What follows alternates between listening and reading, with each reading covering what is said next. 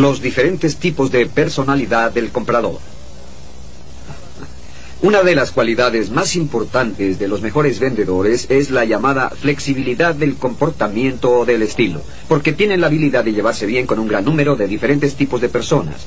En esta sesión hablaremos sobre diferentes estilos de personalidad y básicamente la regla es que existen cuatro estilos principales y dos menores y cada estilo debe ser vendido de una manera diferente. La regla de oro en la vida es haga con los demás lo que quisiera que hicieran con usted, pero la regla de plata en las ventas es venderles a los demás como les gustaría que les vendieran. Y una de las cosas más importantes es cómo asesorar los estilos de las diversas personas con quienes habla y después ajustar su comportamiento y su metodología de ventas para que pueda estar involucrado con su estilo y les venda como les gustaría que les vendieran. Les explicaré exactamente a qué me refiero.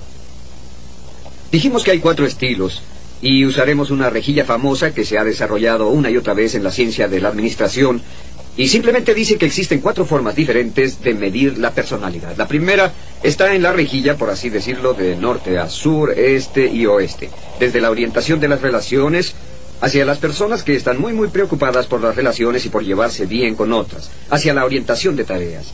Y la orientación de tareas está en las personas que se preocupan mucho por hacer el trabajo, por obtener resultados. Y también en el eje oriental occidental se tiene lo que podríamos llamar gente abierta.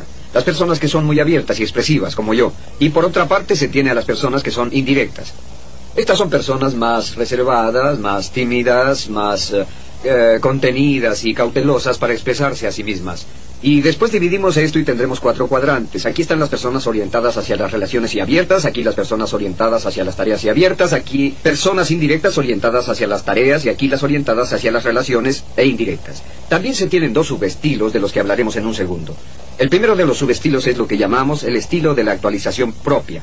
Cuando conocemos a una persona así, es la persona que podríamos llamar con una personalidad totalmente integrada. Saben lo que quieren, saben cuál es el mercado, saben lo que desean pagar, saben qué color desean, el tamaño, la forma, etcétera. Y si usted lo tiene, se lo llevan. Muchas gracias, sin argumentos y sin preguntas.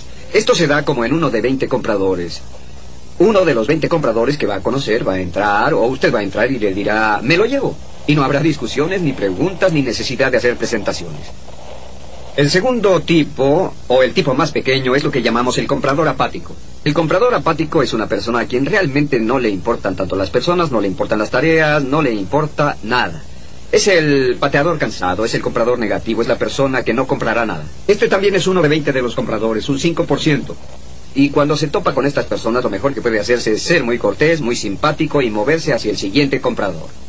Usted va a venderles casi principalmente a estos cuatro tipos de compradores. Y déjeme decirle algunas de las cualidades y características de ellos.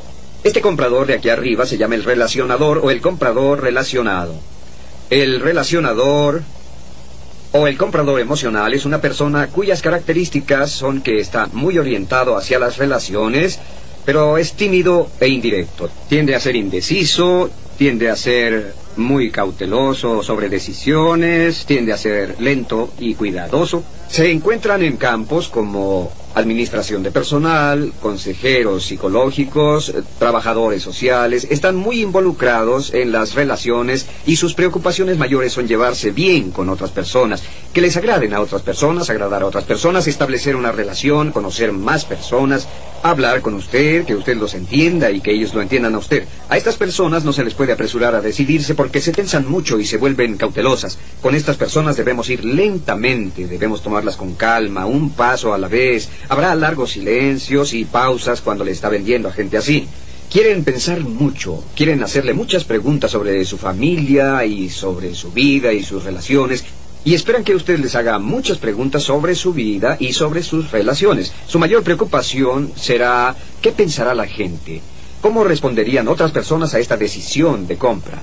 Si le está vendiendo una casa a un comprador relacionado, debe hablarle de los simpáticos vecinos que tiene en el barrio, debe hablar sobre la calidad de las escuelas y los maestros y directores, Debe hablar de lo felices que son las personas, de lo mucho que se unen, de cómo juegan unos niños con otros en el vecindario. En este caso debe hablar de cómo la gente se reúne ahí y tiene fiestas y los niños pueden jugar en esta parte de la casa y los seguros que estarán. En otras palabras, se debe enfocar mucho en el aspecto personal de la venta. Al igual que si estuviera vendiendo un auto, que si estuviera vendiendo una póliza de seguros, un equipo de oficina, hablará del efecto que haría en los oficinistas. Lo felices que estarían, más cómodos, trabajarían de una forma más compatible, etcétera. En este cuadrante tenemos lo que podríamos llamar al analítico. Al analítico también se le llama el pensador, pero también se le llama el escéptico. Este tipo de persona es un contador, en especial puede ser un auditor o un contralor o un burócrata de cualquier tipo, alguien que tal vez trabaje en un puesto burócrata en el gobierno o puede ser un programador de computadoras o ingeniero, incluso podría ser un abogado. Estas personas son muy escépticas. Están muy preocupados por sus tareas y son muy indirectos y muy cuidadosos también. Su principal sentido de preocupación es lo bien que hacen las cosas. Están implicados en el proceso. Quieren saber eh, cómo funciona y ponen especial cuidado en los detalles. Quieren preguntarle cada detalle. Cuando usted dice que el producto hace esto o aquello, preguntarán, ¿puede probarlo? ¿Y quién más lo ha hecho? ¿Y cuáles son las estadísticas? ¿Y cómo podría probar lo que hace? ¿Cómo puede validarlo? Necesitan muchas pruebas y son indirectos, puesto que no son muy comunicativos y quieren muchas pruebas, toman decisiones lenta y cuidadosamente.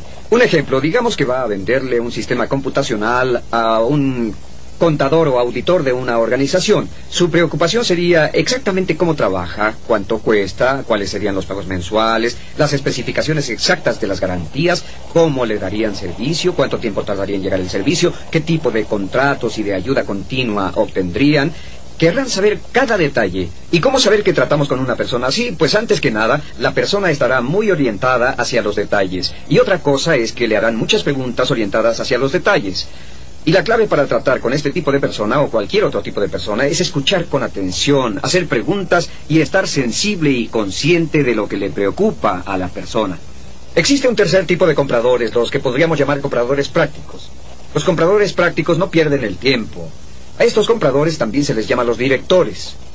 Y a veces este comprador en especial, cuando tiene una orientación muy alta hacia las tareas y es muy abierto y expresivo, se le llama el conductor. Estas personas más bien están interesadas en los resultados, están interesadas en los logros, en tener listo el trabajo, están interesados en saber cómo funcionará el producto, cuánto costará, cuándo podrá ser entregado, de dónde viene y qué pueden obtener.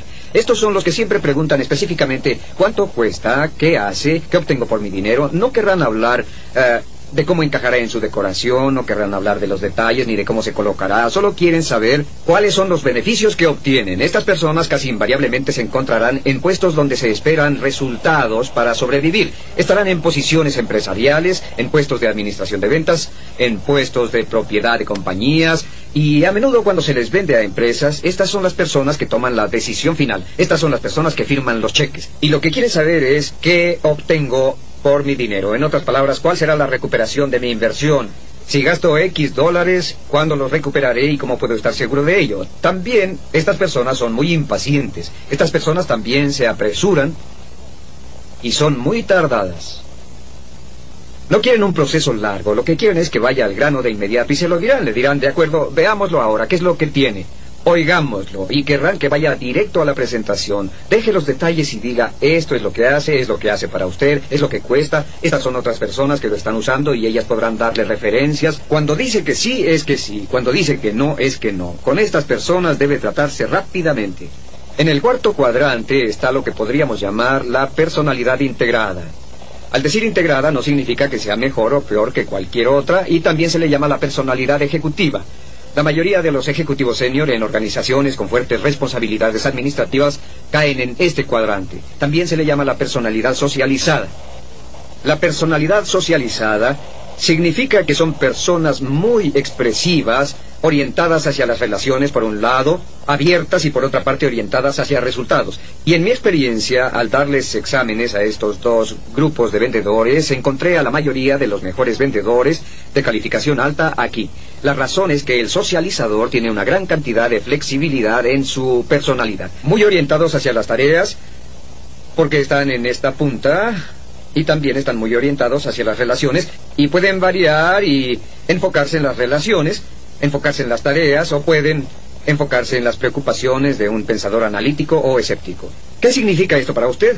Bueno, lo que significa es esto, que siempre tenemos la tendencia de venderles a otras personas como nos gustaría que nos vendieran. Y si usted es de los conductores, es el tipo de persona que va directamente a los hechos. Si es de los pensadores o de las personas analíticas, pues es una persona que se mete en los detalles si es relacionador o un comprador emocional, será el tipo de persona que solo se involucra en las emociones o en las interrelaciones. Lo que hemos visto en los estudios demostrados por la Universidad de Harvard es que las dos cualidades que demuestran o que van de la mano con el mayor éxito en las ventas son, número uno, la empatía.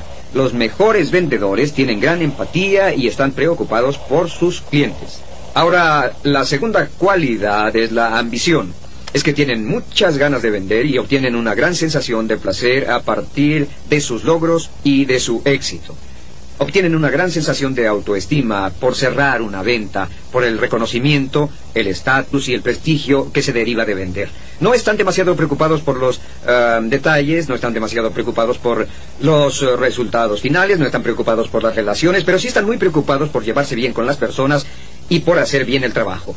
Así que cuando se analice a sí mismo deberá preguntarse en cuál de estos cuadrantes estoy. Si está en el cuadrante relacionador, para que pueda tener más éxito como vendedor, tendrá que enfocarse más hacia las tareas. No debe olvidar que está ahí para lograr una venta, que está ahí para establecer una amistad comercial y para vender, no solo para hacer un amigo. El amigo vendrá primero, pero la venta será parte de hacer un amigo.